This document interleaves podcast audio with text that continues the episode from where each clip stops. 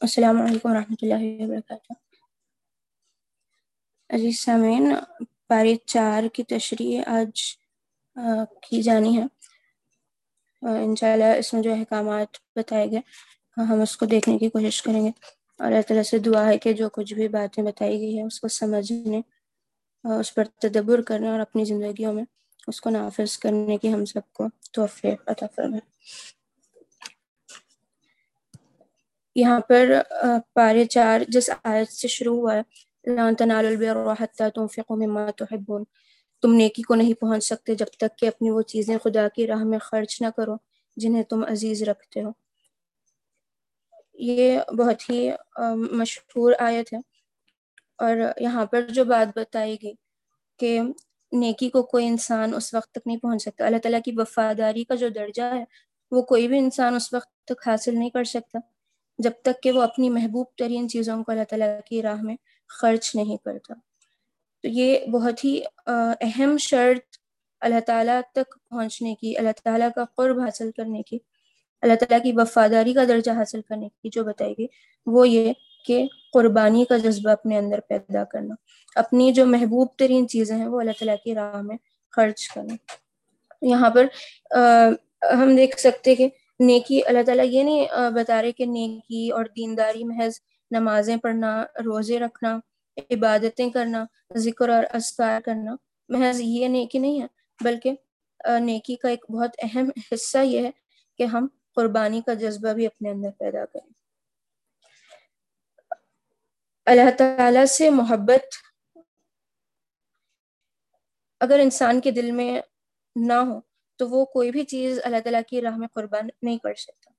تو نیکی کی جو اصل روح ہے، وہ اللہ تعالیٰ سے ایک ایسی محبت ہے کہ اللہ تعالیٰ کی رضا کے خاطر انسان دنیا کی کوئی بھی چیز اس کے لیے قربان کر سکے۔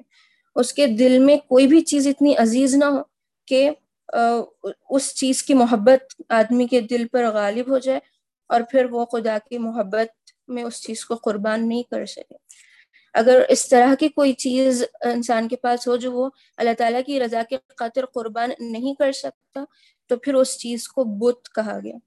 ہر وہ چیز جو انسان قربان نہیں کر سکتا خدا کی رضا کی خاطر، وہ بت ہے اور اس بت کو جب تک وہ نہیں توڑتا، اس وقت تک نیکی کے دروازے اس پر بند رہتے ہیں۔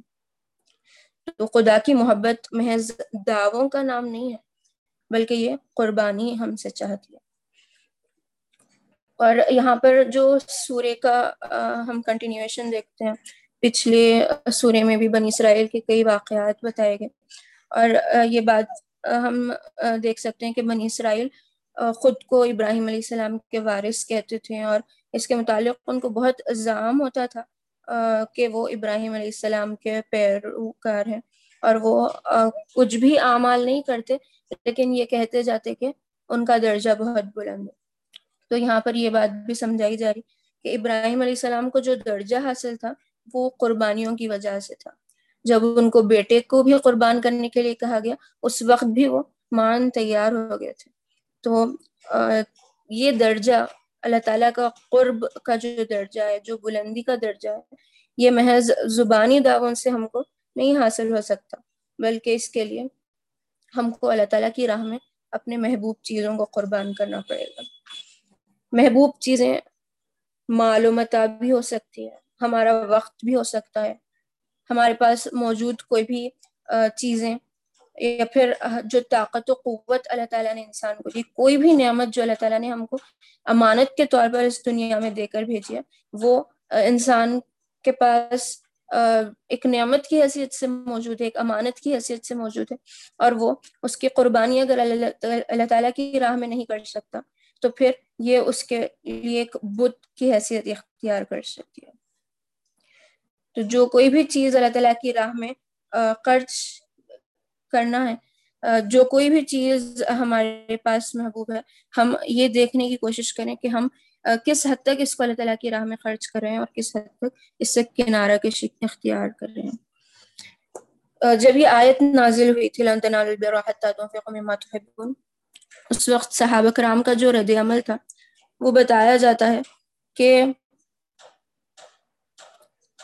ایک دفعہ ایک صحابی آپ کے پاس آئے اور انہوں نے عرض کیا کہ میرے پاس ایک بہت بڑا باغ ہے جو مجھے بہت ہی زیادہ محبوب ہے اور میں اللہ تعالیٰ کی راہ میں اس کو خرچ کرنا چاہتا ہوں۔ تو اس پر آپ صلی اللہ علیہ وسلم بہت خوش ہوئے اور فرمائے کہ مسلمانوں کو اس سے بہت زیادہ فائدہ ہوگا۔ اور تم اس کو اپنے قرابت داروں میں تقسیم کر دو۔ پھر اسی طریقے سے حضرت عمر فاروق رضی اللہ تعالیٰ عنہ کا بھی رد عمل یہ تھا کہ وہ آپ صلی اللہ علیہ وسلم کے حضور آئے اور کہنے لگے کہ سب سے زیادہ پسندیدہ مال میرا خیبر کی زمین کا حصہ ہے جو میرے پاس ہے اور میں چاہتا ہوں کہ اسے اللہ تعالیٰ کی راہ میں دے دوں۔ تو اس پر پھر آپ صلی اللہ علیہ وسلم نے فرمایا کہ اسے وقف کر دو، اس کے جو پھل وغیرہ ہے وہ اللہ تعالیٰ کی راہ میں دے دو۔ اور جو اس کی اصل ہے وہ تم اپنے پاس روک لو۔ اسی طریقے سے عبداللہ بن عمر کا بھی یہ ربد عمل تھا کہ جب وہ تلاوت کریں اور انہوں نے سوچا کہ کون سی چیز مجھے سب سے زیادہ محبوب ہے، تو ان کے پاس ایک کنیز، ایک لونڈی تھی، تو انہوں نے فوراً اس کو اللہ تعالیٰ کی راہ میں آزاد کر دیا۔ تو اس طرح سے جب وہ آیات پڑھتے اور اس پر تدبر کرتے، تو فوراً عمل پر آمادہ ہوا کرتے تھے۔ پھر آگے جو اور ایک اہم چیز بتائی جا رہی ہے اس بارے میں، وہ یہ کہ جھوٹی اور گھڑی ہوئی باتیں لوگ اللہ تعالیٰ کی طرف جو منسوخ کرتے ہیں، وہ ظالم ہیں۔ یہاں پر ہم دیکھ سکتے ہیں کہ کھانے کی بعض چیزیں بنی اسرائیل جو ان کے پاس حرام کر لی گئی تھی اور پھر اس کا ذکر کرنے کے بعد اللہ تعالیٰ کہہ رہے ہیں کہ اگر واقعی یہ حرام تھی تو پھر تورات لاؤ اور پیش کرو وہ عبارت جہاں پر یہ باتیں اللہ تعالیٰ نے بیان کی بلکہ یہ تو جھوٹی گڑی ہوئی باتیں ہیں جو تم اللہ تعالیٰ کی طرف منسوخ کرتے ہیں۔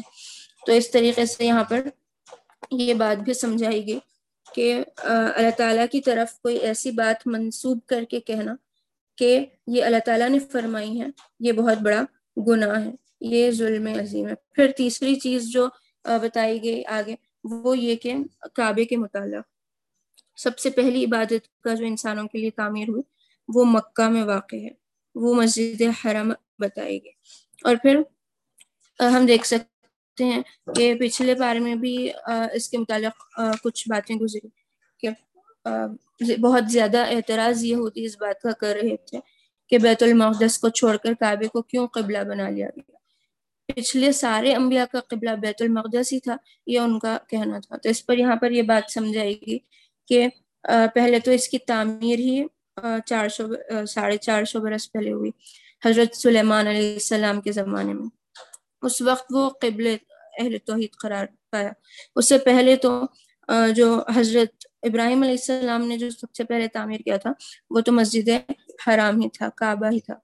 تو یہ بات یہاں پر سمجھائی گئی۔ اور پھر یہ بھی بتائے گی کہ اس گھر میں کئی ایسی علامتیں موجود ہیں جس کی وجہ سے اللہ تعالیٰ اس گھر کو اپنے گھر کی حیثیت سے پسند کرتا ہے پہلے تو یہاں پر اللہ تعالیٰ نے رزق کا بہت ہی بہترین انتظام یہاں کے لوگوں کے لیے کیا۔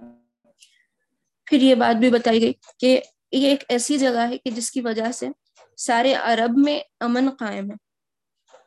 پہلے تو کئی لوگ فساد میں پڑے ہوئے ہیں، جہالت کی زندگی گزار رہے ہیں۔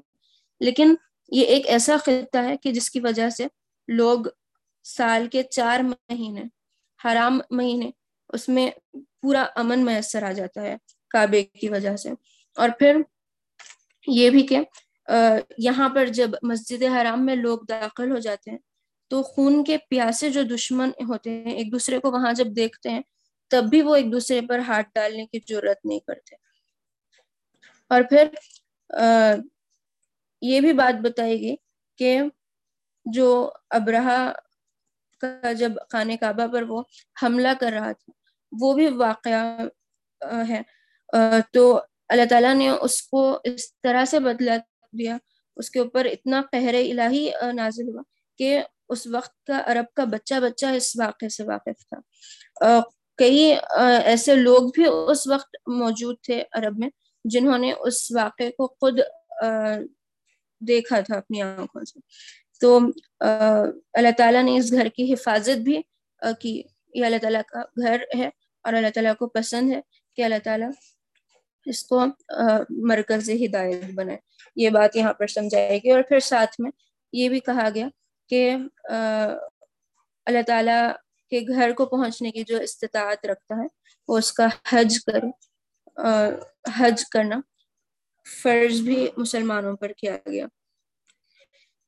یہاں پر جو بات بتائی گئی وہ یہ کہ حج کی فرضیت کا حکم اور بھی ایک آیت میں ملتا ہے لیکن فرضیت کے متعلق بتایا گیا کہ سال میں ایک مرتبہ کیا ہم پر فرض ہے؟ جب صحابہ نے سوال کیا تو اس پر آپ صلی اللہ علیہ وسلم خاموش رہے۔ صحابی نے دوبارہ پوچھا، پھر آپ خاموش رہے۔ پھر تیسری بار پوچھا، آپ خاموش رہے۔ اس کے بعد پھر کہا کہ اگر میں تمہیں ہاں کہہ دیتا تو تم پر ہر سال حج کرنا فرض ہو جاتا۔ اس لیے زیادہ سوالات کرنے سے، گریز کرنے کی صحابہ کو تاکید کی۔ اور پھر کہا کہ اپنی عمر بھر میں ایک مرتبہ حج کرنا تم پر فرض ہے اور اس کے بعد جتنے چاہے نفل، حج تم کر سکتے ہو۔ اس کے بعد مزید یہ حکم ہم دیکھ سکتے ہیں کہ اہل ایمان کو، جو ایمان لا چکے تھے، ان کو مخاطب کر کے کہا گیا کہ اللہ سے ڈرو جیسا کہ اس سے ڈرنے کا حق ہے۔ اور پھر ساتھ میں یہ بھی کہا گیا کہ تم کو موت نہ آئے مگر اس حال میں کہ تم مسلم ہو۔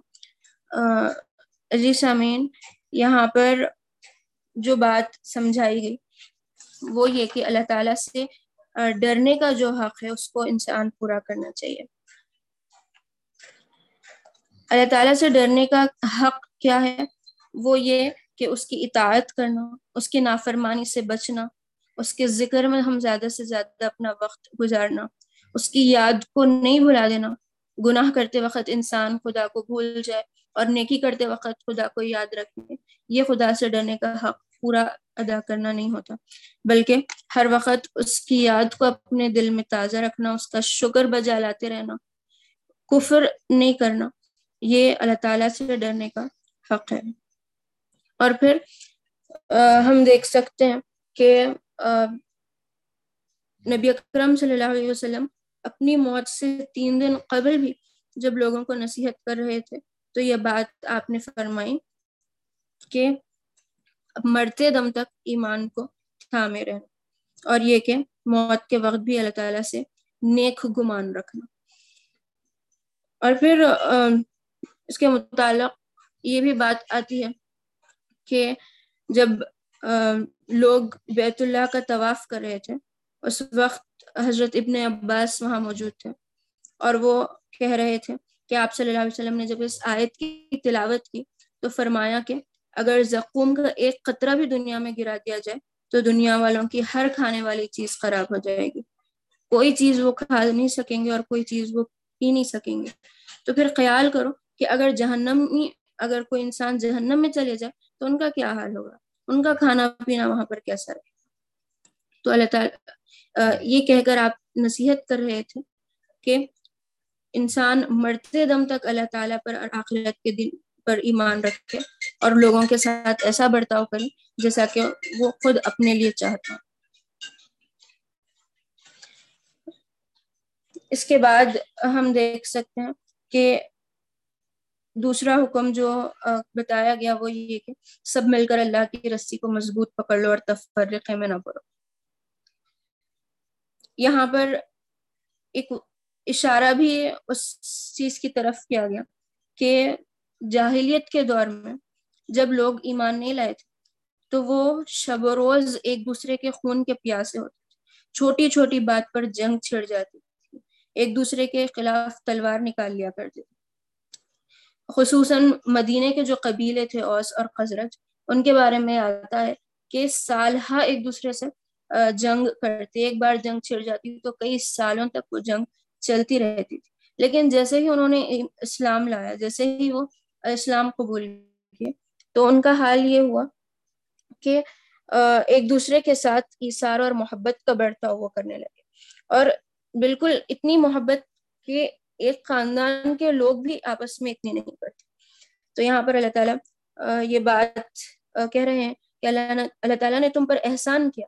کہ جب تم ایک دوسرے کے دشمن تھے، دوزخ کے گڑھے کے کنارے کھڑے تھے، پھر اللہ تعالیٰ نے تم کو بچایا۔ اللہ تعالیٰ نے تم کو بھائی بھائی بنا دیا۔ تو تم ان علامتوں سے جو نشانی اللہ تعالیٰ نے سامنے کھول کر رکھی ہے، اس سے تم سبق حاصل کرو اور اپنی فلاح کا سامان ان سے کرو۔ اللہ تعالیٰ کی رسی کو مضبوط پکڑ لینا، اللہ تعالیٰ کی رسی سے مراد قرآن مجید ہے۔ سیدھی راہ جو اللہ تعالیٰ نے بتائی ہے سرات مستقیم، یہ اللہ تعالیٰ کی رسی ہے۔ اور انسان جب اس کو مضبوطی سے تھامے رہتا ہے، تو وہ شیطان کے وسوسوں کا شکار نہیں ہوتا۔ ان لوگوں میں جو اختلاف، جو پھوٹ آ جاتی ہے، جو اختلافات وہ قرآن کے احکامات کو بازو ڈالنے کی وجہ سے کرتے ہیں۔ وہ علاحد کی وہ پھوٹ ان میں نہیں آتی۔ تو یہاں پر اللہ تعالیٰ اس چیز کی طرف بلا رہے ہیں کہ رسی کو اتفاق سے پکڑنا ہے۔ سب مل کر اس کو، اجتماعیت کے ساتھ اس کو پکڑ کر رہنا۔ یہ اللہ تعالیٰ کی ناراضگی کے سبب ناراضگی سے بچنے کا ایک سبب ہو سکتا ہے اور یہ اختلاف سے امت کو بچائے گا۔ اور پھر آگے کہا گیا کہ تم میں کچھ لوگ ایسے ضرور ہونے چاہیے جو نیکی کی طرف بلائے، بھلائی کا حکم دے اور برائیوں سے روکتے رہے جو لوگ یہ کام کریں گے، وہی فلاح پائیں گے۔ عزیز سامعین، یہاں پر اللہ تعالی اس بات کی طرف بلا رہا ہے کہ ہم لوگوں کو نیکی کی طرف بلانے والے، بھلائی کا حکم دوسروں کو دینے والے اور برائیوں سے لوگوں کو روکنے والے بنے۔ اور جو لوگ یہ کام کریں گے وہی فلاح پائیں گے، یہ بات بتائے گی۔ یہاں پر امر بالمعروف منحان المنکر کی طرف یعنی کہ انسان اگر خود نیکی کرتا رہتا ہے، خود اگر برائیوں سے بچتا رہتا ہے، تو یہ معاشرے کو ٹھیک کرنے کے لیے کارگر نہیں ہوتا۔ بنی اسرائیل کے ایک شخص کے بارے میں آتا ہے کہ وہ بہت زیادہ نیک کار نیک، بہت زیادہ نیک تھے۔ نیکوکاری میں بہت زیادہ دن رات اپنا اسی میں گزار دیا کرتے تھے۔ لیکن جب ساری بستی گناہ میں ملوث تھی، تو وہ لوگوں کو گناہوں سے روکتے نہیں تھے۔ تو اللہ تعالیٰ نے جب اس بستی پر عذاب بھیجنے کا فیصلہ کیا، تو فرشتوں کو حکم دیا کہ سب سے پہلے اس شخص پر عذاب ہے فرشتوں نے اللہ تعالیٰ سے سوال کیا کہ اللہ تعالیٰ، اس بستی میں تو یہ نیک آدمی پہ رہتا ہے۔ تو اس پر اللہ تعالیٰ نے کہا کہ سب سے پہلے اسی شخص کو عذاب میں مبتلا کر دیا وہ اس لیے کہ اس کو معلوم تھا کہ نیکی کیا ہے اور برائی کیا ہے، لیکن پھر بھی وہ لوگوں کو برائی سے روکتا نہیں تھا۔ تو یہاں پر اللہ تعالیٰ اس چیز کی طرف ہم کو بلا رہے ہیں۔ انسان کو اگر معلوم ہے کہ نماز پڑھنا فرض ہے اور وہ اگر اکیلا پڑھ لیتا ہے تو عقیم سلاد نماز کو قائم کرنے کا جو حکم اس کو دیا گیا ہے، وہ اس چیز کو پورا نہیں کر سکتا۔ انسان کو معلوم ہے کہ غیبت کرنا، چغلی کرنا یہ گناہ ہے۔ لیکن وہ خود اس چیز سے بچنے کی بہت زیادہ کوشش کرے، لیکن اطراف و کناف ہر فرد اس برائی میں مبتلا ہے تو وہ کچھ دن اس سے بچ سکتا ہے، لیکن اس کے بعد پھر گناہ سے بچ نہیں پائے گا۔ تو ایک معاشرہ، اگر صالح معاشرہ ہو تو اس میں موجود افراد بھی نیک و کاری کی طرف آمادہ ہو سکتے ہیں۔ تو انسان خود نیکی کر لیتے رہنا اور برائیوں سے خود بچتے رہنا یہ کافی نہیں ہے، بلکہ لوگوں کو بھی نیکی کی طرف بلانا، برائیوں کے بارے میں اگر اس کو معلوم ہو جائے کہ کوئی کام گناہ کا کام ہے تو لوگوں کو اس سے روکنا یہ اس کے لیے بہت ضروری ہے کہ وہ بھی نیکی کو تھامے رہے۔ پھر اس کے بعد جو بات بتائی گئی وہ یہ کہ اب دنیا میں وہ بہترین گروہ تم ہو جسے انسانوں کی ہدایت کے لیے میدان میں لایا گیا ہے۔ تم نیکی کا حکم دیتے ہو، بدی سے روکتے ہو اور اللہ پر ایمان رکھتے ہو۔ اس سے پہلے ہم دیکھ سکتے ہیں کہ بنی اسرائیل کی جو قوم تھی، اللہ تعالیٰ نے ان کو خیر امت بنایا تھا۔ ان کو وہ بہترین گروہ بنایا تھا جس کو لوگوں کو اچھائی کی طرف بلانے کا اور برائی سے روکنے کی اس کام کی ذمہ داری ان پر تھی۔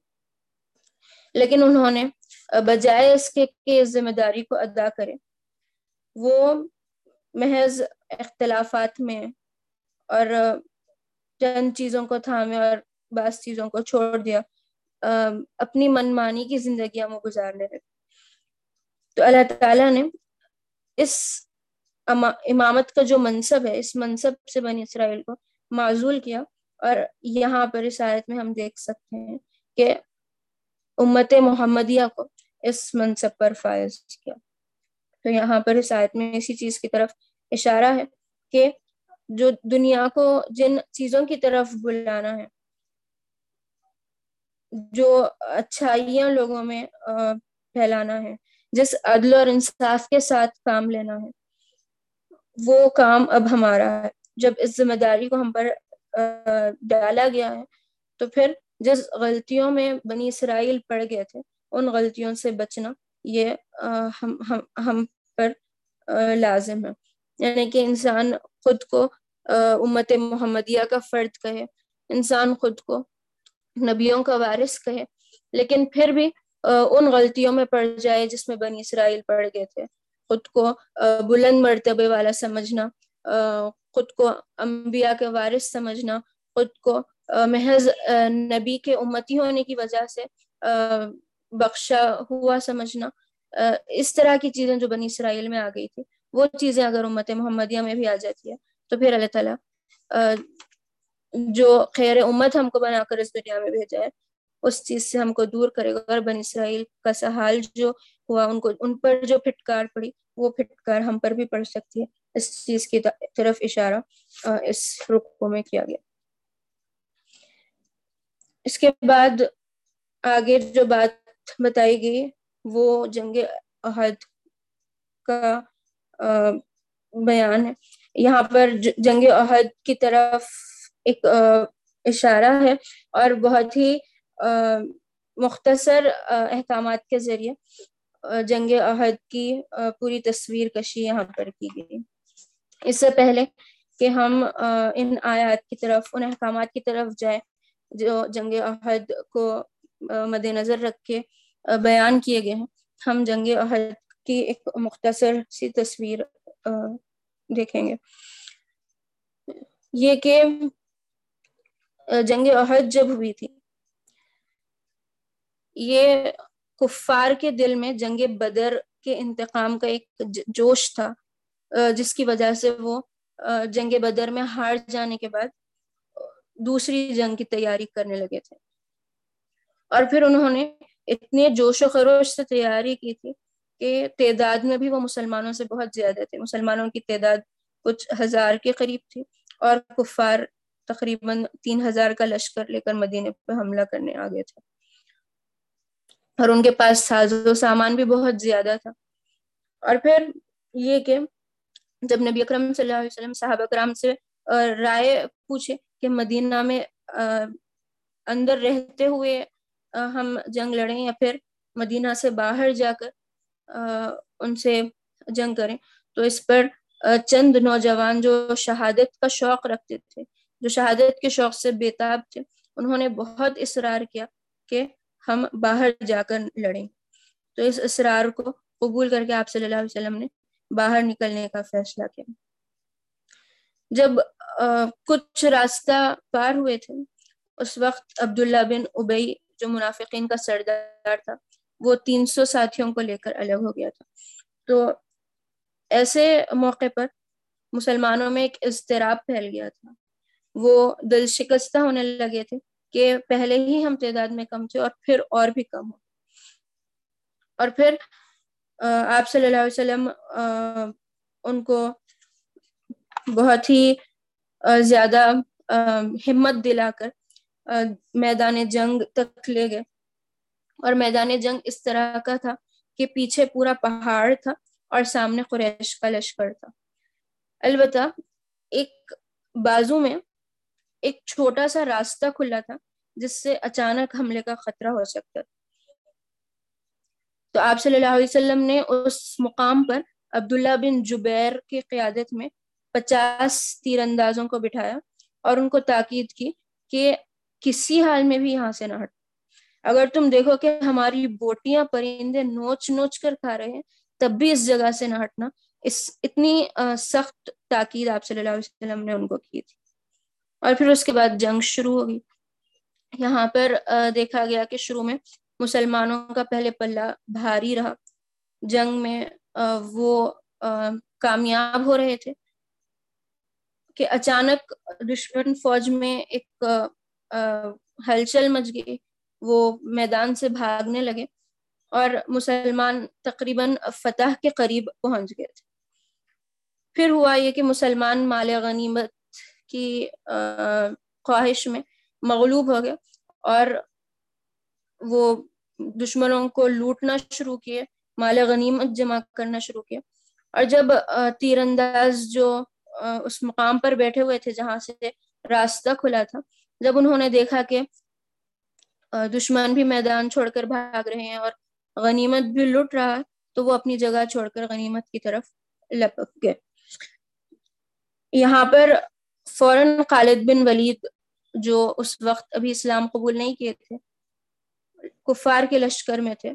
وہ چند ساتھیوں کو اپنے جس کی وہ کمان اٹھائے ہوئے تھے، وہ ان ساتھیوں کو لیے اور فوراً اس پہاڑی کا چکر کاٹے اور اس راستے سے حملہ کر دیا۔ جنگ کا پورا نقشہ پلٹ گیا اور پھر یہ دیکھا گیا کہ کفار مسلمانوں پر ٹوٹ پڑے۔ ایسی حالت میں جو دشمن بھاگ گئے تھے، وہ بھی پلٹ کر حملہ ور ہونے لگے۔ اور پھر مسلمانوں کی صورتحال بالکل ایسی ہو گئی کہ کئی مسلمان میدان سے بھاگ بھی گئے۔ البتہ بعض ایسے بہادر سپاہی تھے جو بھی میدان میں ڈٹے ہوئے تھے۔ اور پھر فوراً ایک افواہ بھی پھیلا دی گئی کہ نبی اکرم صلی اللہ علیہ وسلم شہید ہو گئے۔ اس افواہ کے پھیلنے کے بعد کئی اور صحابیوں کی ہمت ٹوٹ گئی۔ وہ اور بھی زیادہ دل شکستہ ہو گئے۔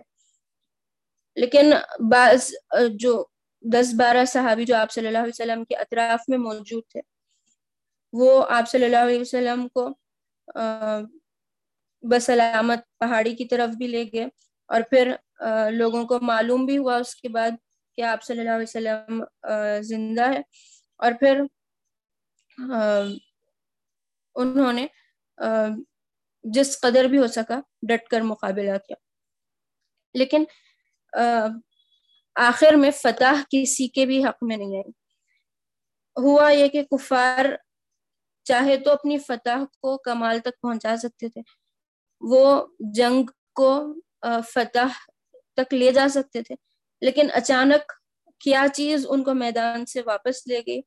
کس وجہ سے وہ میدان چھوڑ کر چلے گئے، وہ چیز ایک کنفیوژن رہی، وہ چیز کبھی کسی کو معلوم نہیں ہو سکتی اس طرح کا واقعہ پیش کیا گیا ہے۔ اور پھر ہم دیکھ سکتے ہیں کہ اس واقعے کے متعلق اللہ تعالیٰ نے کئی احکامات، کئی باتیں اس کے متعلق اس سورے میں بتائی۔ سب سے پہلی چیز جو یہاں پر بتائی گئی وہ آپ صلی اللہ علیہ وسلم سے اللہ تعالیٰ مخاطب ہو کر فرما رہے ہیں کہ اللہ تعالیٰ تم کو اس وقت دیکھ رہا تھا، تمہاری باتیں سن رہا تھا جب تم مسلمانوں کو جنگ کے میدان میں ان کو، ان کی جگہوں پر معمور کر رہے تھے۔ اور پھر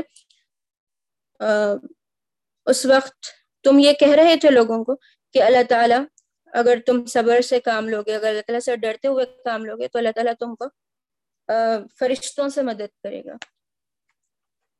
تو اس پر اللہ تعالیٰ خود کہہ رہے ہیں کہ تین ہزار نہیں، پانچ ہزار فرشتوں سے اللہ تعالیٰ تمہاری مدد کرے گا اگر تم صبر اور تخبے سے کام لوگے۔ اور پھر یہ مدد اللہ تعالیٰ کیوں کرے گا؟ وہ یہاں پر اللہ تعالیٰ بتا رہے ہیں کہ اس لیے تاکہ تم کو اطمینان دے، تم خوش ہو جاؤ اللہ تعالیٰ کی نصرت اور فتح جب تمہارے ساتھ ہو۔ اور پھر یہ کہ کافروں کو شکست دے، ان کو ذلیل و رسوا کر دے۔ یہ اللہ تعالیٰ چاہتا ہے۔ اس لیے اللہ تعالیٰ کا یہ طریقہ ہے کہ وہ مومنوں کو بھرپور مدد فرمائے۔ یہ پہلے بتایا اللہ تعالیٰ کی مدد کا وعدہ۔ جب انسان صبر اور تخوہ سے کام لے جب انسان اللہ تعالیٰ کی راہ میں ڈٹا رہے، اپنے آپ کو اللہ تعالیٰ کی راہ میں لگا دے، اس وقت اللہ تعالیٰ کی مدد انسان کے ساتھ کس طرح ہوتی ہے؟ وہ ان آیات میں بتایا گیا۔ لیکن فوراً ہی ہم دیکھ سکتے ہیں کہ اس کے بعد کے آیات، جنگ کے بعد کا جو نقشہ ہے، اس کی طرف پلٹتے ہیں۔ اور سب سے پہلے اللہ تعالیٰ یہ بتاتے ہیں کہ جو شکست تم کو ہوئی، وہ اس لیے ہوئی پہلے تو کہ ہم دیکھنا چاہتے تھے کہ تم میں کون سچے مومن ہے اور ان لوگوں کو تم سے چھاٹ دینا چاہتے تھے جو تم میں سچے مومن نہیں ہیں۔ یہ اللہ تعالیٰ بتا رہے ہیں۔ یہ اللہ تعالیٰ کا ایک قانون ہے کہ اللہ تعالیٰ لوگوں میں حالات کو تبدیل کرتے رہتے ہیں۔ انسانوں کو اچھے اور برے دونوں حالات میں ڈالتے ہیں، دونوں حالات سے گزارتے ہیں۔ اور وہ کس لیے گزارتے ہیں؟ وہ اللہ تعالیٰ یہاں پر بتا رہے ہیں کہ وہ یہ دیکھنا چاہتا ہے کہ تم میں کون سچے مومن ہیں، کون آزمائشوں کے وقت میں ثابت قدم رہتے ہیں، کون صبر سے کام لیتے ہیں، کون اللہ تعالیٰ پر توکل کرتے ہیں، کون اللہ تعالیٰ پر بھروسہ کرتے ہوئے کام کرتے ہیں، وہ اللہ تعالیٰ دیکھنا چاہتا ہے۔ اس لیے لوگوں میں حالات کو بدلتا رہتا ہے۔ اچھے ہی حالات ہو انسان کو خدا کی نعمتیں دنیا میں ہر وقت ملتی ہی رہے، خدا کا ساتھ ملتا ہی رہے، تو یہ نہیں معلوم ہو سکتا کہ انسان خدا کے ساتھ کس حد تک وفاداری کا جذبہ رکھے گا۔ وہی اگر اس کے حالات خراب ہو جائے تو فوراً انسان کفر کے الفاظ ادا کرنے لگتا ہے، ناشکری کرنے لگتا ہے۔ اللہ تعالیٰ کے بارے میں طرح طرح کے گمان کرنے لگتا ہے۔ تو یہ دیکھنے کے لیے کہ انسان کس قدر اللہ تعالیٰ سے محبت کرتا ہے اور کس قدر اس پر بھروسہ کرتا ہے، یہ دیکھنا اللہ تعالیٰ کو مقصود ہوتا ہے، جس کے واسطے اللہ تعالیٰ حالات لوگوں کے بدلتا رہتا ہے۔ تو جنگ بدر میں تم کو فتح ہوئی تھی اور جنگ عہد میں اب تم کو اس طرح کی چوٹ لگی جس طرح کی اس وقت تمہارے مخالفین کو لگی تھی۔ اور اللہ تعالیٰ یہ اس لیے کیا کہ دیکھنا چاہتا تھا کہ تم میں کون سچے مومن ہیں، یہ اللہ تعالیٰ یہاں پر بتا رہے ہیں۔ پھر تیسری بات جو بتائے گی وہ یہ کہ اگر نبی اکرم صلی اللہ علیہ وسلم اس دنیا سے رخصت ہو جائے اگر وہ مر جائیں یا قتل کر دیے جائے تو کیا تم لوگ الٹے پاؤں پھر جاؤ گے؟ یہ سوال مومنین سے اللہ تعالیٰ نے کیا۔ یہ بتایا گیا کہ آپ صلی اللہ علیہ وسلم اس کے سوا کچھ نہیں ہے کہ بس ایک رسول ہے آپ صلی اللہ علیہ وسلم سے پہلے بھی بہت سارے بہت سارے رسول گزر گئے۔ اور ان کے ساتھ بھی یا تو وہ اللہ تعالیٰ کی راہ میں شہید کر دیے جاتے تھے، یا پھر ان کو موت آ جاتی تھی۔ تو یہ نہیں کہ اگر وہ جنگ میں شہید ہو جائے تو تم الٹے پاؤں پھر جاؤ۔ یہاں پر یہ اللہ تعالیٰ نے مسلمانوں کو ہدایت کی۔ ہوا یہ تھا کہ جب جیسے ہی لوگوں کو معلوم ہوا کہ آپ صلی اللہ علیہ وسلم نوز باللہ شہید ہو گئے ہیں، اس وقت جو افواہ پھیلائی گئی۔ تو ایسے موقع پر کئی لوگ یہ کہنے لگے کہ اگر آپ اللہ کے رسول ہوتے تو آپ شہید نہیں ہوتے۔ مطلب کہ اگر آپ شہید ہوئے ہیں اگر آپ مار دیے گئے ہیں دشمن فوج سے، تو اس کا مطلب یہ ہوا کہ آپ رسول ہی نہیں تھے۔ تو واپس اپنے آبا و اجداد کے دین کی طرف آ جاؤ۔ اس طرح کی باتیں لوگ کرنے لگے تھے۔ تو یہاں پر یہ بات بتائی گئی کہ یہ محض نبی اکرم صلی اللہ علیہ وسلم کی شخصیت سے حق پرستی تمہاری وابستہ نہیں ہے۔ اس طرح کا تمہارا رویہ نہیں ہونا چاہیے، بلکہ اسلام ایسی اتنی ہلکی بنیاد پر اگر تم اسلام قبول کرو، تو یہ تمہارا ثابت قدمی تمہارے اندر نہیں ہو سکتی۔ تم واپس کفر کی طرف پلٹ جاؤ گے۔ تو یہ ضروری ہے کہ تم اپنے اندر وہ استقلال پیدا کرو کہ حالات کس طرح کے بھی ہو تمہارے دلوں میں ایمان مضبوطی کے ساتھ ہونا چاہیے۔ اور پھر یہاں پر یہ بات بھی بتائی گئی کہ موت کا وقت لکھا ہوا ہے۔ جو شخص ثواب دنیا کے ارادے سے کام کرے گا، اس کو دنیا میں ہی ثواب دے دیا جائے گا۔ اور جو آخرت کے ثواب کے ارادے سے کام کرے گا، اس کو آخرت کا ثواب ملے گا۔ یہاں پر جو بات سمجھائی گئی وہ یہ کہ موت کا خوف اگر انسان کے دل میں ہوگا تو یہ فضول ہے۔ اگر انسان موت سے ڈرتا ہے، موت سے بھاگنے کی کوشش کرتا ہے تو کوئی فائدہ نہیں ہوگا۔ اس کو موت آ کر ہی رہنا ہے۔ اور اللہ تعالیٰ نے جو وقت مقرر مقرر کر دیا موت کا، اس وقت سے نہ پہلے وہ مر سکتا ہے، نہ اس کے بعد وہ مر سکتا ہے۔ بس جب موت لکھی ہوئی ہے، انسان اس وقت اللہ تعالیٰ کے پاس چلا جائے گا۔ تو اس فکر میں انسان اگر زندگی گزارتا ہے کہ جو محلت اس کو دی گئی ہے، وہ کن کوششوں میں گزار رہا ہے؟ وہ کس طرح کی صحیح اپنی زندگی میں کر رہا ہے؟ جو بھی کام وہ کر رہا ہے، اس سے کیا مقصود ہے؟ دنیا مقصود ہے یا آخرت مقصود ہے؟ یہ زیادہ اہمیت کی چیز ہے۔ تو انسان ہر وقت یہ چیز ذہن میں رکھے کہ اس کو موت آنے ہی والی ہے اور جو کچھ بھی کام وہ کر رہا ہے، اس وقت یہ سوچے کہ کیا میں یہ کام دنیا کے فائدے کے لیے کر رہا ہوں، یا پھر میں آخرت کے فائدے کے لیے یہ کام کر رہا ہوں؟ یہ سوال کرتے ہوئے، اپنے اعمال کا جائزہ لیتے ہوئے ہر کام کرنا یہ بہت اہم چیز ہوتی ہے اور اس چیز کی طرف اللہ تعالیٰ نے یہاں پر اشارہ کیا اور یہ بات سمجھائی کہ انسان آخرت کا ثواب مد نظر رکھے اور اپنے ہر کام کا گول یہ بنائے کہ وہ آخرت میں ثواب کمانا چاہتا ہے۔ یہاں کی زندگی تو محض عارضی زندگی ہے۔ اور پھر یہاں پر یہ بات بھی آگے بتائی گئی کہ جنگ عہد ہی کے متعلق یہاں پر یہ بات بتائی گئی کہ اللہ تعالیٰ کے حکم سے تم ان کو قتل کر رہے تھے۔ لیکن جب تم کمزوری دکھائے اور باہم اختلاف میں پڑ گئے اور جو ہی تم نے مال غنیمت دیکھا اور اپنے سردار کے حکم کے خلاف ورزی کرتے ہوئے اس کو لوٹنا شروع کیا، تو تم پسپا کر دیے گئے۔ تم میں سے چند افراد دنیا کے طالب تھے، تو اللہ نے انہیں اللہ نے تمہیں کافروں کے مقابلے میں پسپا کر لیا۔ اور پھر یہ بھی بتایا گیا کہ جب رسول تمہیں پکار رہا تھا اور تمہیں کسی کی طرف پلٹ کر دیکھنے تک کا ہوش نہیں تھا، تو اللہ تعالیٰ نے اس موقع پر تم کو رنج پر رنج دیا تاکہ آئندہ کے لیے تمہیں یہ سبق ملے کہ مصیبت پر ملول نہ ہونا چاہیے۔ یہاں پر وہ اس چیز کی طرف اشارہ ہے کہ جب جنگ میں وہ مال غنیمت کی طرف، دنیا کے طالب جب افراد ہو گئے تھے جب وہ مال غنیمت لوٹنے لگے تھے۔ یہاں تک کہ جو حکم آپ صلی اللہ علیہ وسلم نے دیا تھا، اس کی طرف خلاف ورزی کر دی۔ اور جب آپ صلی اللہ علیہ وسلم انہیں پکار رہے تھے میدان میں، تو یہ بھی ہوش نہیں تھا کہ آپ پکار رہے ہیں۔ پلٹ صلی اللہ علیہ وسلم کی طرف دیکھنے کا ہوش نہیں تھا۔ تو اس موقع پر اللہ تعالیٰ نے تم کو رنج پر رنج دیا۔ تو یہاں پر بھی یہ بات بتائی گئی کہ انسان کے اندر اگر دنیا کی طلب آ جائے، اگر وہ دنیا کے فائدے کو سامنے رکھتے ہوئے کام کرنے کی کوشش کرے، تو پھر وہ آخرت کی صحیح اپنے اندر پیدا نہیں کر سکتا، بلکہ وہ بآسانی متزلزل ہو جائے گا، ثابت قدمی وہ کھو دے گا۔ یہاں پر یہ بات بتائی گئی۔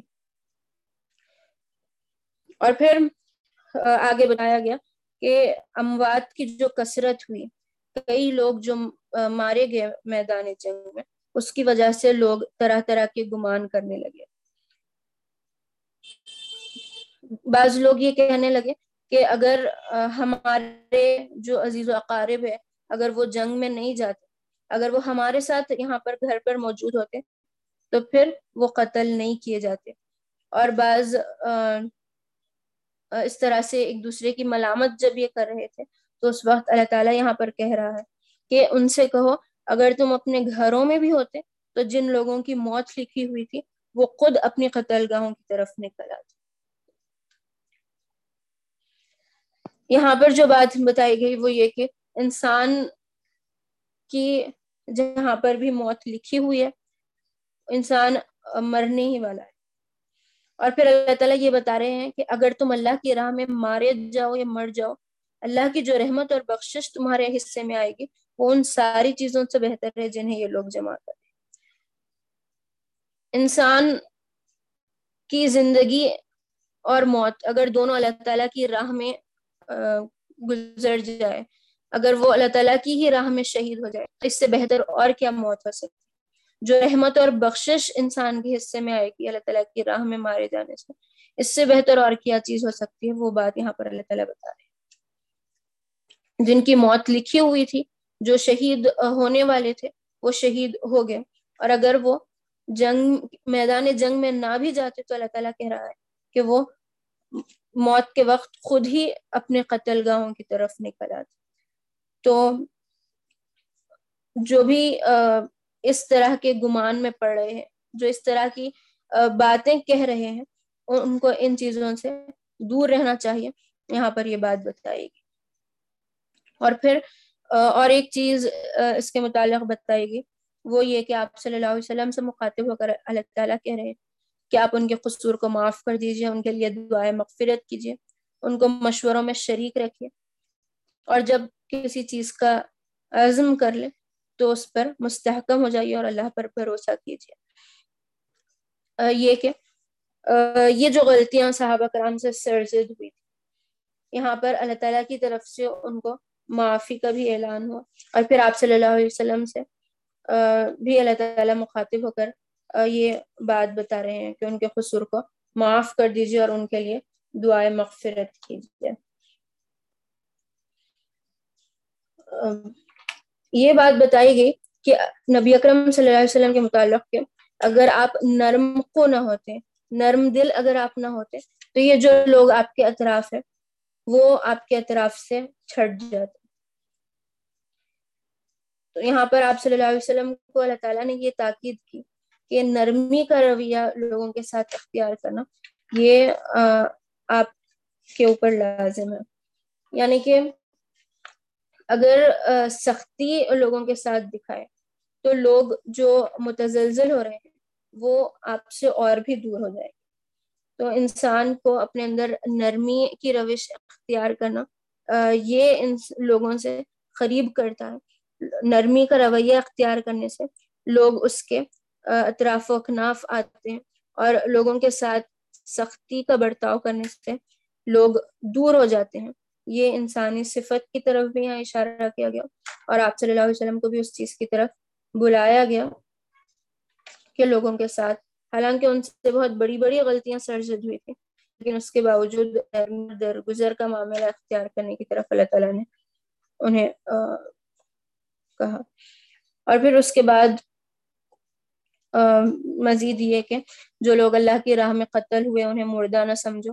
وہ تو حقیقت میں زندہ ہے اور اپنے رب کے پاس رزق پا رہے ہیں اور وہ اللہ تعالیٰ کے پاس خوش و خرم ہے یہ بات یہاں پر بتائی اس کے متعلق تشریح پچھلے پارے میں بھی کی گئی تھی۔ یہ کہ جو شہید ہوتے ہیں، جو شہداء ہوتے ہیں، ان کی روحیں اللہ تعالیٰ کے پاس موجود ہوتی ہیں۔ وہاں پر وہ رزق پا رہے ہوتے ہیں۔ اور شہداء کے بارے میں یہ بات بھی بتائے گی کہ جب وہ جنت میں جائیں گے اور جب وہ کوئی جب دوسرے افراد جنت میں جائیں گے تو ان کا یہ وہ اتنا خوش رہیں گے کہ وہ کبھی نہ چاہیں گے کہ جنت سے باہر نکالا جائے۔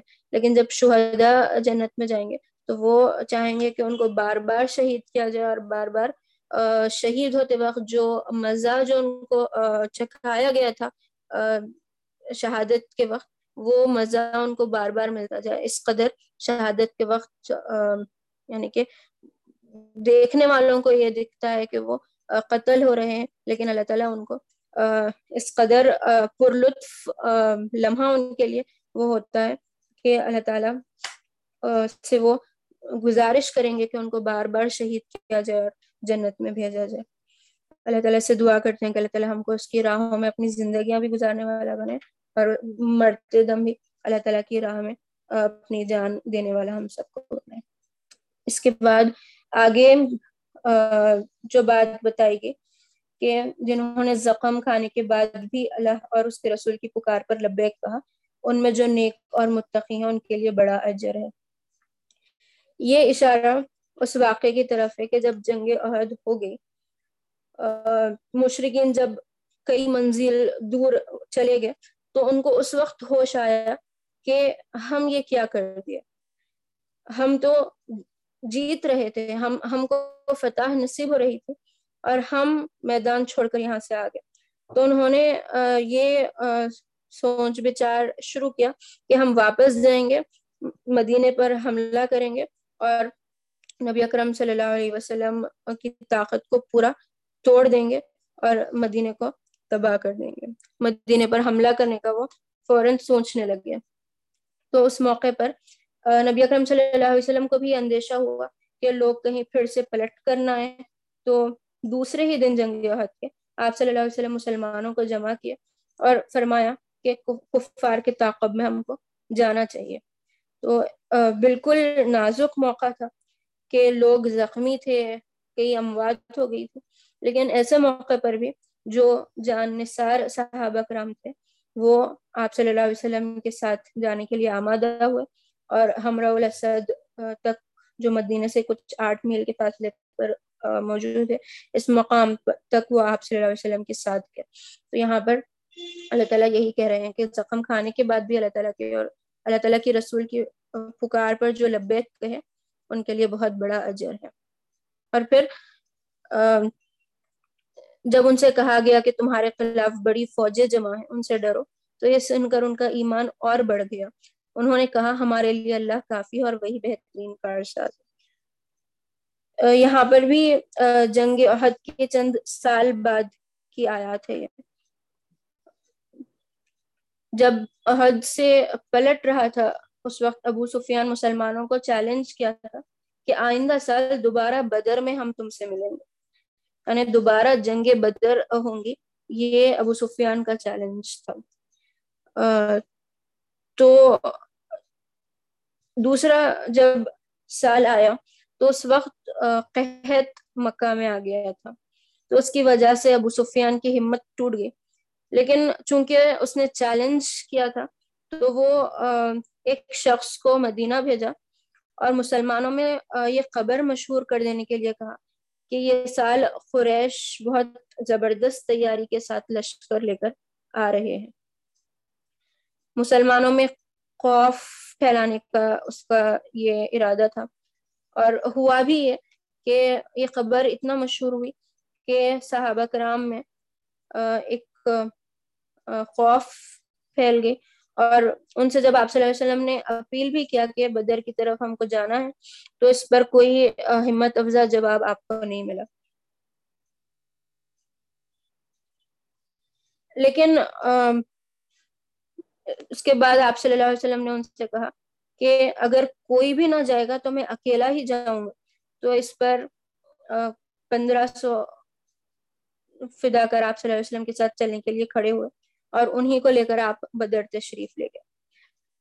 اور پھر ابو سفیان دو ہزار افراد کو کچھ لے کر کچھ دور گیا۔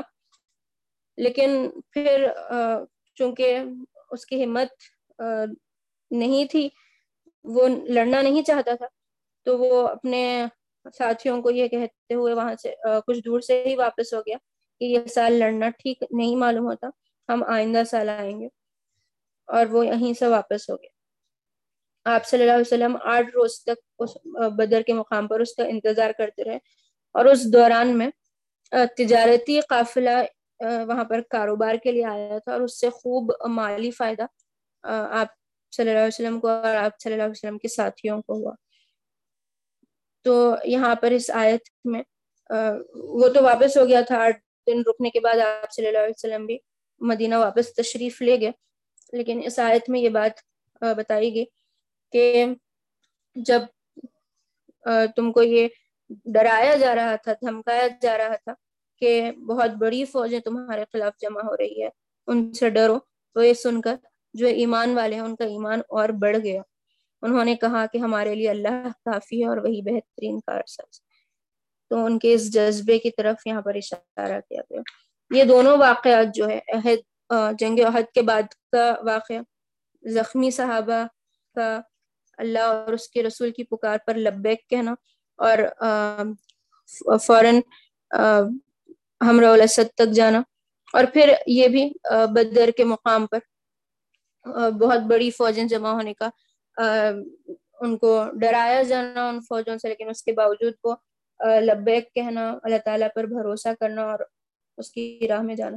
یہ دونوں واقعات عزم اور استقلال جو صحابہ کرام کا تھا، اس چیز کی طرف اشارہ کرتے ہیں۔ ہماری زندگیوں میں اگر ہم دیکھیں تو محض چھوٹی چھوٹی بہانوں کی وجہ سے جو ہم رخصت اختیار کرنے کی کوشش کرتے ہیں جو چھوٹی چھوٹی چیزیں ہمارے اللہ تعالیٰ کی پکار پر لبیک کہنے، اللہ تعالیٰ کے احکامات کو اپنی زندگیوں میں نافذ کرنے کی طرف جو ہم کو بلایا جاتا ہے چھوٹے چھوٹے بہانے کر کے ہم ان چیزوں سے جو رخصت اختیار کرنے کی کوشش کرتے ہیں اس کے مقابلے میں جو استقلال کا جذبہ، جو عزم کا جذبہ ہمارے اندر ہونا چاہیے اس چیز کی طرف ہم کو ان آیات میں بلایا جا رہا ہے۔ اور پھر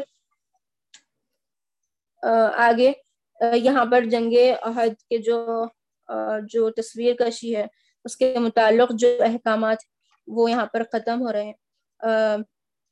یہ کہ دراصل شیطان تھا جو اپنے دوستوں سے ڈرا رہا تھا۔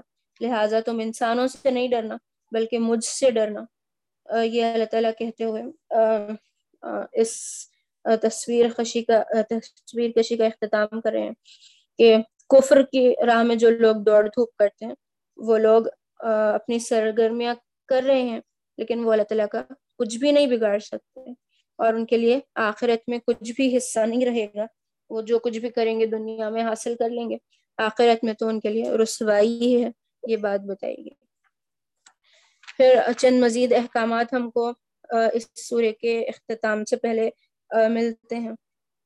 ایک حکم تو سود کی ممانعت کے متعلق آتا ہے۔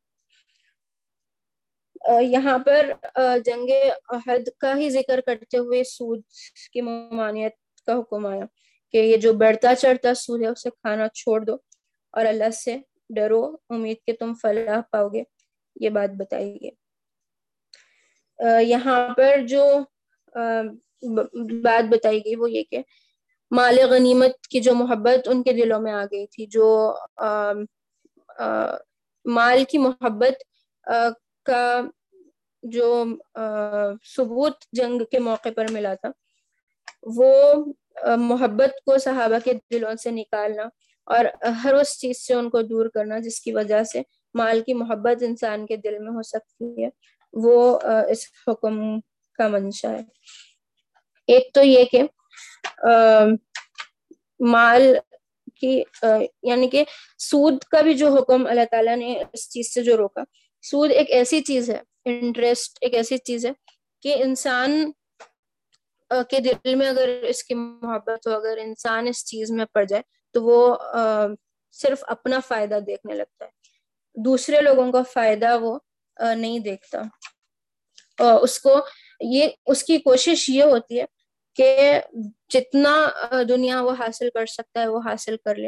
اور باقی لوگ جتنا نقصان اٹھائے اٹھائے اس کو اس کی فکر نہیں ہوتی۔ تو ایک صالح معاشرے میں، ایک اچھی سوسائٹی میں اگر سود خوری ہوگی تو سوسائٹی کبھی کامیاب نہیں ہو سکتی۔ سوسائٹی کو ایک اچھی سوسائٹی بنانا ہے تو کسی ایک کا فائدے پر فائدہ ہوتا جانا اور دوسرے کا نقصان پہ نقصان ہوتا جانا، یہ چیز اس سوسائٹی کا حصہ نہیں ہو سکتی۔ تو اللہ تعالیٰ نے اس چیز کی وجہ سے سود خوری کو منع کیا۔ اور پھر جو اخلاقی برائیاں لوگوں میں پیدا ہوتی ہے وہ یہ کہ جو سود لینے والے ہوتے ہیں، ان کے اندر حرس بخل خود غرضی یہ صفات ان کے اندر پیدا ہو جاتی ہے۔ اور جو سود دینے والے افراد ہوتے ہیں، ان کے اندر نفرت، غصہ، بغض، حسد، اس طرح کی صفات ان کے اندر پیدا ہو جاتی تو ایسے اخلاقی بیماریوں میں مبتلا افراد۔ کبھی بھی کوئی اچھے کام میں اپنے آپ کو نہیں لگا سکتے۔ تو اس کے بالکل برعکس انفاق فی سبیل اللہ۔ اللہ تعالیٰ کی راہ میں خرچ کرنا۔ یہ ایسی چیز ہے کہ دینے والے کے اندر بھی ایسی برائیاں نہیں آ سکتی، بلکہ وہ حرس سے بھی دور رہے گا، وہ بخل سے بھی، کنجوسی سے بھی دور رہے گا خود غرضی سے بھی دور رہے گا، بلکہ دوسروں کا سوچنا، دوسروں کا نفع کرنا، اپنے پاس جو زائد مال ہے وہ دوسروں کو دینا، یہ جذبہ اس کے اندر پیدا ہوگا۔ اور پھر انفاق جب کیا جاتا ہے، جو، تو جو لینے والا ہوتا ہے، جو غریب افراد ہوتے ہیں، ان کے دلوں میں دینے والوں کے واسطے محبت ان کے لیے راحت کا سامان اس میں ہوتا ہے۔ تو وہ یہ ساری چیزیں، غصہ، بغض، حسد، ان چیزوں سے وہ دور رہتے ہیں۔ تو یہ دو چیزوں کو بالکل ایک دوسرے کے اپوزٹ بتایا گیا سود خوری اور انفاق فی سبیل اللہ۔ تو ہم دیکھ سکتے ہیں کہ یہاں پر اللہ تعالیٰ یہ بات بتا رہے ہیں کہ اللہ تعالیٰ کی بخشش اور اس کی جنت کی طرف اگر جانا ہے، تو یہ دوسرے قسم کے اوصاف سے حاصل ہو سکتے ہیں۔ وسارعوا الى مغفرة من ربكم وجنة ارضها السماوات والارض اس کے فوری بعد ہم کو اللہ تعالیٰ یہاں پر یہ بات بتا رہے ہیں کہ دوڑو اللہ کی مغفرت کی طرف اور اس کی جنتوں کی طرف جس کی وسعت زمین اور آسمانوں جیسی ہے اور وہ بنائی گئی ہے متقیوں کے لیے. متقین کی آگے صفات بتائی گئی کہ متقی وہ لوگ ہیں جو بدحال ہوں یا خوشحال، ہر حال میں مال خرچ کرتے ہیں. اپنے غصے کو پی جاتے ہیں، دوسروں کے قصور معاف کر دیتے ہیں۔ کوئی گناہ اور فحش کام ان سے اگر سرزد ہو جاتا ہے، تو فوراً انہیں اللہ یاد آ جاتا ہے وہ اپنے قصوروں کی معافی اللہ تعالیٰ سے چاہتے ہیں۔ اور وہ کبھی اپنے کیے پر دانستہ اصرار نہیں کرتے۔ ایسے لوگوں کے لیے اپنے رب کے پاس جزا اور جنت ہے۔ یہ بات یہاں پر بتائی گئی۔ یہ متقین کی پانچ اہم صفات ہے جو اس آیت میں ہم کو ملتی ہے پہلی چیز کہ بدحال ہو یا خوشحال، ہر حال میں وہ اپنا مال خرچ کرتے ہیں۔ یعنی کہ انسان کے حالات اچھے ہوں اور وہ اگر اللہ تعالیٰ کی راہ میں خرچ کر رہا ہے تو یہ تو اس پر لازم آتا ہے۔ یہ اس سے تقاضا ہے کہ وہ اپنے اچھے حالات میں اللہ تعالیٰ کی راہ میں خرچ کرے۔ لیکن جس کے حالات برے ہوں، اگر وہ بھی اللہ تعالیٰ کی راہ میں خرچ کرتا ہے، تو یہ اللہ تعالیٰ کو بہت پسندیدہ عمل ہے۔ اللہ تعالیٰ ایسے لوگوں کو دوست رکھتا ہے، یہ بات بتائے گی اور پھر ہم صحابہ کرام کی زندگیوں سے بھی دیکھ سکتے ہیں۔ کہ وہ اپنے برے حالات میں بھی ایثار اور قربانی کا جو جذبہ رکھتے تھے، وہ بہت زیادہ بلند تھا۔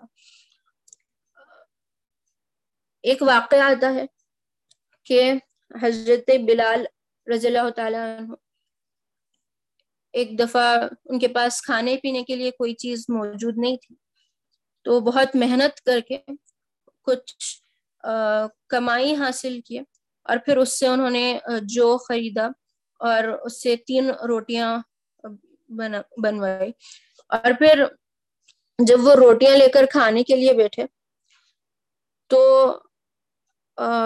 بتایا جاتا ہے کہ پہلے کوئی شخص آیا ایک قیدی آیا، انہوں نے ایک روٹی اس کو دے دی پھر کچھ دیر کے بعد ایک یتیم آیا، اس کو ایک روٹی دے دی، پھر ایک سائل آیا، اس کو روٹی دے دی۔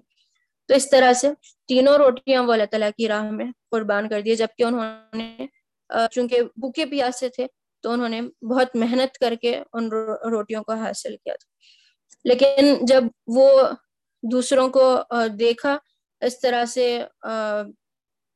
پریشان حال، تو فوراً اپنی کمائی ان کو دے دیا۔ تو اس طرح سے ایسار کا جذبہ صحابہ کرام میں ہوا کرتا تھا۔ اور پھر وہ مہمان کا بھی واقعہ کو معلوم کہ وسلم نے پوچھا کہ کون اس شخص کو مہمان کی حیثیت سے لے جائیں گے، تو جس صحابی نے اس کے لیے تیار ہوا، ان کے بارے میں آتا ہے کہ ان کے گھر پہ کوئی چیز موجود نہیں تھی کھانے پینے کے لیے، بس تھوڑا سا کھانا تھا۔ جو اپنے بچوں کے لیے رکھے تھے۔ لیکن فوراً ہی مہمان کو گھر لے گئے گھر کے چراغ کو بجھا دیا اور مہمان کو پیٹ بھر کر کھانا کھلایا۔ اس طریقے سے ایک بکری کے سرے کا بھی واقع آتا ہے کہ کسی کو تو ایک صحابی کو بکری کا سرا دیا گیا۔ انہوں نے یہ سوچا کہ مجھ سے زیادہ غریب تو میرا پڑوسی ہے۔ انہوں نے اپنے پڑوسی کو بھیج دیا۔ انہوں نے اپنے پڑوسی کو اس طرح سے وہ بکری کا سرا سارے گھروں میں گھومتا ہوا واپس اس شخص کے پاس آیا جس کو وہ تحفتن دیا گیا تھا۔ تو صحابہ کرام کے اندر یہ عیسار و قربانی کا جذبہ ہوا کرتا تھا۔ خود حالانکہ برے حالات میں ہوا کرتے تھے، لیکن ان کی یہ کوشش ہوتی تھی کہ دوسروں کا خیال رکھیں اور دوسرے جو برے حالات میں ہیں، ان حالات سے ان کو باہر نکالا جائے ان کے لیے۔ آسانی کا سامان کیا جائے، یہ ان کی کوشش ہوا کرتی تھی۔ پھر دوسری صفت جو بتائی گئی، وہ غصے کو پی جاتے ہیں۔ غصے کو کنٹرول کرنا یہ مومن ایک بہادر مومن کی نشانی بتائی گئی۔ یہ کہ انسان غصے میں برا بھلا کہہ دینا اور پھر بعد میں اس پر افسوس کرنا یہ مومن کی متقی انسان کی نشانی نہیں ہوتی، بلکہ متقی وہ ہوتا ہے جو اپنے غصے پر قابو پاتا ہے اور خاموشی اختیار کرنے کی کوشش کرتا ہے۔ اس کے متعلق بھی کہا گیا کہ انسان کو اگر غصہ آ جائے، انسان کو غصہ آنا فطری ہوتا ہے، لیکن اس کے بارے میں کہا گیا کہ انسان اس پر قابو پانے کی کوشش کرے۔ اگر وہ کھڑا ہوا ہے تو بیٹھ جائے، بیٹھا ہوا ہے تو لیٹ جائے۔ یا پھر وضو کرے، یا پھر پانی پیے، اس طرح کی چیزیں ہم کو احادیث سے ملتی ہے جس میں غصے کو پی جانے کی طرف ہدایت کی گئی۔ اور پھر دوسروں کے قصور معاف کر دیتے ہیں، یہ تیسری چیز بتائی گئی۔ یعنی کہ محض چھوٹی چھوٹی باتوں پر ایک دوسرے سے غصہ رہنا، ایک دوسرے سے ناراض رہنا یہ چیز بہت عام ہے۔ چھوٹی چھوٹی غلطیوں کی وجہ سے بھائی بھائی آپس میں لڑ لینا، یہ متقیوں کی صفات نہیں ہوتی، بلکہ متقی تو وہ ہوتے ہیں جو ایک دوسرے کے قصور معاف کر دیتے ہیں، یہ بات بتائے گی۔ اور پھر کوئی گناہ یا فحش کام ان سے اگر سرزد ہو جاتا ہے، تو فوراً ان کو اللہ یاد آ جاتا ہے اور وہ اپنے قصوروں کی معافی چاہتے ہیں۔ یہاں پر یہ نہیں کہا گیا کہ متقین وہ ہوتے ہیں جن سے کوئی غلطی کبھی سرزد نہیں ہوتی۔ بلکہ جو بات بتائی گئی کہ ان سے اگر کوئی غلطی سرزد ہو جاتی ہے اگر وہ کوئی گناہ کا کام کر دیتے ہیں یا کوئی فحش کام بھی اگر ان سے سرزد ہو جاتا ہے، تو متقین کی نشانی یہ ہے کہ فوراً ان کو اللہ یاد آتا ہے۔ فوراً وہ یہ سوچتے ہیں کہ میں نے یہ گناہ کر دیا، اب اللہ تعالیٰ کے سامنے میں اس کا جواب کیسے دوں گا؟ تو فوراً وہ اپنے قصور کی معافی اللہ تعالیٰ سے چاہتے ہیں۔ بتایا گیا کہ آپ صلی اللہ علیہ وسلم سے پوچھا گیا کہ اگر مجھ سے کوئی گناہ سرزد ہو جائے تو کیا کروں؟ تو اس پر آپ صلی اللہ علیہ وسلم نے کہا کہ گناہ کے فوراً بعد نیکی کر لو، وہ نیکی گناہ کو مٹا دے گی۔ تو انسان کو اپنے اندر یہ صفت پیدا کرنی چاہیے۔ انسان کو یہ کوشش کرنی چاہیے کہ اگر اس سے کوئی بھی گناہ ہو جاتا ہے تو فوراً وہ اس گناہ کو مٹانے کی سوچے۔ کوئی ایسے عمل کرنے کی سوچے جس کی وجہ سے اس کے گناہ کی معافی اس کو اللہ تعالیٰ سے مل جائے۔ اور پھر پانچویں چیز جو بتائی گئی وہ یہ کہ کبھی دانستہ وہ اپنے کیے پر اصرار نہیں کرتے۔ یعنی کہ ان کو معلوم ہو جائے کہ یہ گناہ کا کام ہے، پھر دوبارہ وہ گناہ کر رہے ہیں۔ پھر اللہ تعالیٰ سے معافی مانگ رہے ہیں، پھر واپس اس گناہ میں پڑ رہے ہیں۔ تو اس طرح بار بار گناہ کرنا بار بار اس غلطی میں پڑھتے جانا جس کے بارے میں معلوم ہو جائے کہ یہ غلطی ہے، یہ متقین کی صفت نہیں ہے۔ بلکہ متقین تو وہ ہوتے ہیں جو اپنے کیے پر اصرار نہیں کرتے۔ وہ ان چیزوں سے باز رہنے کی کوشش کرتے ہیں جو ان کو خدا سے دور کرتے ہیں۔ یہ بات بتائی گئی۔ ایسے لوگوں کے لیے اپنے رب کے پاس جزا اور جنت ہے۔ یہاں پر جنتوں کا وعدہ ایسے لوگوں سے کیا گیا۔ مزید یہ کہ بقل سے روکا گیا۔ آخری رکوات جو ہے سورے کی۔ ایک تو جو لوگ مال کو جمع کرتے ہیں، وہ مال ان کے گلے کا توق بن جائے گا قیامت کے روز، یہ بات بتائی گئی۔ یہاں پر یہ بات سمجھائی گئی کہ جو کچھ بھی انسان کے پاس موجود ہے، وہ اللہ تعالیٰ کا دیا ہوا ہے۔ اور جو کچھ بھی ہے وہ اللہ تعالیٰ کے پاس واپس چلا جائے گا۔ انسان کے پاس جو معلوم عطا ہے، وہ ہر وقت اسی کے پاس رہنے والی چیز نہیں ہے۔ ایک دن سارا کا سارا اس کے پاس سے مٹ جائے گا۔ یا تو وہ، اگر وہ مر جائے تو وہ مال اس کا باقی نہیں رہ جائے گا۔ جو کچھ وہ دنیا میں خرچ کرتا تھا، بس وہی مال اس کا رہے گا۔ باقی اس کے وارثین میں چلا جائے گا۔ اس کا تو کچھ بھی نہیں رہ جائے گا۔ تو یہاں پر یہ بات بتائی گئی کہ اللہ تعالیٰ کی جو دی ہوئی نعمتیں ہیں، وہ اللہ تعالیٰ کی راہ میں خرچ کرنا یہ زیادہ عقل مندی ہے۔ انسان اگر بچا بچا کر رکھتا ہے مال کو جمع کرتا رہتا ہے، تو اس کو یہ چیز فائدہ دینے والی نہیں ہے، بلکہ یہ تو جمی ہوئی رہ جائے گی اور خدا کے پاس پہنچ جائے گی۔ تو یہاں پر یہ بات سمجھائی گئی کہ انسان بخل سے، کنجوسی سے بچے۔ اور اگر کنجوسی کرتا ہے، اگر وہ جمع جمع کر رکھتا ہے اور ان کے حقوق ادا نہیں کرتا جن کے اس کو ادا کرنے کا حکم دیا گیا ہے، تو پھر یہ مال اس کو قیامت کے روز گلے کا توق، اس اس کے گلے کا توق بن جائے گا۔ اور پھر آخری رکو جو ہے، اس میں یہ بات بتائی گئی کہ آسمانوں کی پیدائش میں، رات دن کے باری باری آنے میں ہوش مندوں کے لیے بہت نشانیاں ہیں جو اٹھتے بیٹھتے اور لیٹتے، ہر حال میں اللہ تعالیٰ کو یاد کرتے ہیں۔ جو زمین اور آسمان کی ساخت میں غور و فکر کرتے ہیں اور بے اختیار بول اٹھتے ہیں کہ پروردگار یہ سب تو نے آبس نہیں بنایا۔ بس اے رب، ہمیں دو کے عذاب سے بچا لے۔ یہ آل عمران کا آخری رکو ہے۔ یہاں پر سب سے پہلی چیز تو یہ کہ نبی اکرم صلی اللہ علیہ وسلم کا یہ معمول تھا کہ جب بھی آپ نیند سے بیدار ہوتے صبح سویرے اس وقت آپ اٹھتے، باہر تشریف لے جاتے اپنے حجرے سے۔ آسمان کو دیکھتے اور ان آیات کی تلاوت کرتے۔ نفی خلق السماوات والارض، اس آیت سے سورت کے اختتام تک۔ اور پھر اس ان آیات کی تلاوت کے بعد دعائے نور جو ہے اللہ مجال فی قلبی نور فی سمائی نورا، یہ دعا پڑھا کرتے تھے۔ تو یہ ایک سنت ہے کہ صبح اٹھنے کے بعد ان آیات کی تلاوت اور دعائے نور کی دعائے نور اللہ تعالیٰ سے یہ دعا طلب کی جائے۔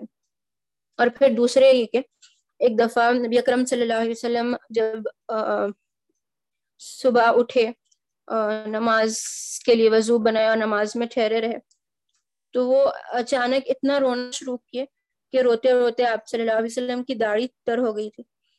اور پھر جب وہ سجدے میں گئے تو سجدے میں بھی اتنا روئے کہ زمین تر ہو گئی۔ اور پھر نماز ختم کرنے کے بعد بھی کروٹ کے بل لیٹ گئے اور روتے ہی رہے تھے۔ یہاں تک کہ حضرت بلال آئے اور نماز کے لیے آپ کو بلائے۔ اور جب دیکھا کہ آپ صلی اللہ علیہ وسلم اس قدر رو رہے ہیں تو سوال کیا کہ آپ نے، آپ کیوں اتنا رو رہے ہیں؟ تو اس پر آپ نے کہا کہ مجھ پر یہ آیات نازل ہوئی۔ ان نفی خلق السماوات والارض سے صورت کے آخری تک۔ اور پھر آپ نے کہا کہ افسوس ہے اس شخص پر جو ان آیات کو پڑھے اور پھر اس میں غور و فکر نہ کرے۔ ان آیات پر تدبر نہ کرے، اس شخص پر افسوس ہے، یہ آپ نے فرمایا۔ یہ بہت ہی بہترین آیات ہے، جن میں سب سے پہلے تو یہ کہا گیا کہ آسمانوں کی پیدائش میں، دن رات کے باری باری آنے میں ہوش مندوں کے لیے بہت ساری نشانیاں جو اٹھتے، بیٹھتے، لیٹتے، ہر حال میں اللہ تعالیٰ کو یاد کرتے یہودی آ کر ایک دفعہ آپ صلی اللہ علیہ وسلم سے کہنے لگے کہ جو موسیٰ علیہ السلام آئے تھے، ان کو ید بیزا اور عصا، یہ معجزے دیے گئے تھے۔ عیسیٰ علیہ السلام آئے، ان کو کئی معجزے تھے۔ وہ لوگوں کو مرض سے نکالتے، مردے کو زندہ کرتے، کئی معجزے ان کو بھی دیے گئے تھے۔ آپ کا کیا معجزہ ہے؟ تو اس پر آپ نے یہ آیت تلاوت کی کہ جو زمین اور آسمان کی پیدائش ہے، اس میں بہت ساری نشانیاں ہیں ہوش مندوں کے لیے۔ یعنی کہ کئی علامات لوگوں کے واسطے رکھے گئے۔ ضروری نہیں ہے کہ علامات معجزے ہی کے طور پر ہوں۔ اور پھر نشانیاں جو ہم اپنے اطراف دیکھ سکتے ہیں۔ پہاڑ، جنگل، درخت، کھیتیاں، پھل، جانور، طرح طرح کے میوے۔ کئی نشانیاں ہمارے اطراف اپناف ہیں۔ اور اگر انسان ان چیزوں کو اندھا، بہرا ہو کر نہیں دیکھے، بلکہ غور و فکر کر کے ان چیزوں کو دیکھے، تو وہ یہ کہہ سکتا ہے کہ اللہ تعالیٰ نے ان چیزوں کو ابس پیدا نہیں کیا۔ بیکار اللہ تعالیٰ نے اس دنیا کو بنا کر نہیں چھوڑ دیا، بلکہ ایک مقصد کے تحت انسانوں کو دیکھنے کے تحت کہ کون نیکوکاری کرتا ہے، کون برائی میں پڑ جاتا ہے۔ یہ دیکھنے کے لیے اللہ تعالیٰ اس دنیا کو بنائے اور پھر یہ کہ یہ جو لوگ ہوتے ہیں، غور و فکر کرنے والے، وہ لیٹے، بیٹھے، اٹھے، ہر حال میں اللہ تعالیٰ کو یاد کرتے ہیں۔ ذاکرین ان کو بتایا گیا۔ شیخ سلیمان دورانی رحمۃ اللہ علیہ کا ایک قول ہے۔ کہ میں گھر سے نکل کر جس چیز کو بھی دیکھتا ہوں، جس چیز پر بھی میری نظر پڑتی ہے، میں دیکھتا ہوں کہ اس میں اللہ کی ایک ساتھ غور و فکر کرنا رات بھر کے قیام کرنے سے افضل ہے۔ یعنی کہ جس چیز پر بھی میری نظر پڑتی ہے جب میں گھر سے باہر نکلتا ہوں۔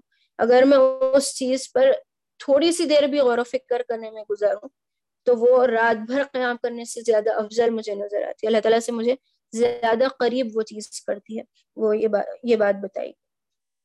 اور پھر ہر حال میں ذکر کرنا، کھڑے ہو کر بتایا گیا کہ اگر نماز کھڑے ہو کر پڑھے اور اگر کھڑے ہو کر نہ پڑھ سکو، اس کی طاقت نہ ہو، تو بیٹھ کر پڑھو۔ اگر بیٹھ کر بھی نہ پڑھ سکو، تو لیٹے لیٹے ہی صحیح۔ اور کسی حال میں بھی اللہ کے ذکر سے غافل نہ رہو۔ دل میں اور پوشیدہ زبان سے بھی ذکر کرتے رہو۔ یہ حدیث میں ہم کو بتایا گیا۔ تو یہ صفات ذاکرین کی بتائی گئی۔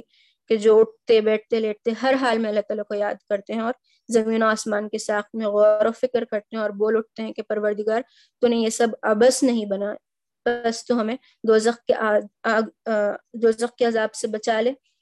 ہم نے ایک پکارنے والے کو سنا جو ایمان کی طرف ہم کو بلا رہا تھا، ہم نے اس کی دعوت قبول کر لی۔ تو ہمارے قصور کو معاف فرما ہمیں برائیوں سے دور کر اور ہمارا خاتمہ نیک لوگوں کے ساتھ کر۔ یہ ایسے لوگوں کی دعا ہوتی ہے، یہاں پر یہ بات بتائی گئی۔ اور پھر اللہ تعالیٰ کا جواب بھی ساتھ میں، عنایات میں ہم کو ملتا ہے۔ بہت ہی پیارا جواب یہ کہ اللہ تعالیٰ جواب میں، اللہ تعالیٰ نے کہا کہ میں تم میں سے کسی کے عمل کو ضائع کرنے والا نہیں ہوں۔ خواہ مرد ہو یا عورت۔ یہاں پر اللہ تعالیٰ کا جو جواب ان لوگوں کے لیے ہوگا، یہ جو دعا کرنے والے ہیں، ان کو اللہ تعالیٰ یہ جواب دے گا کہ جو مرد ہو یا عورت، جو بھی عمل کرے گا، نیک عمل کرے گا، اس کو اس کے عمل کا بدلہ ملے گا۔ جو اپنے جو اللہ تعالیٰ کی خاطر اپنے وطن کو چھوڑے گا، جو اللہ تعالیٰ کی راہ میں اپنے گھروں سے نکالے گئے، جو ستائے گئے، جو اللہ تعالیٰ کے لیے لڑے، مارے گئے، سب کے قصور معاف کروں گا۔ پھر انہیں ایسے باغات میں میں داخل کروں گا جن کے نیچے نہریں بہتی ہوں گی۔ یہ ان کی جزا ہے اللہ کے ہاں اور بہترین جزا اللہ ہی کے پاس ہے۔ یہ بات بتائی گئی۔ اللہ تعالیٰ سے دعا کرتے ہیں کہ اللہ تعالیٰ ہم کو متقی لوگوں میں شامل کرے، ہم کو برائیوں سے محفوظ کرے اور ہم ہم کو نیکوکاری کرنے والا، اللہ تعالیٰ کی راہ میں عزم و استقلال سے کام کرنے والا بنائے، آمین۔ واخر الدعوانا الحمد للہ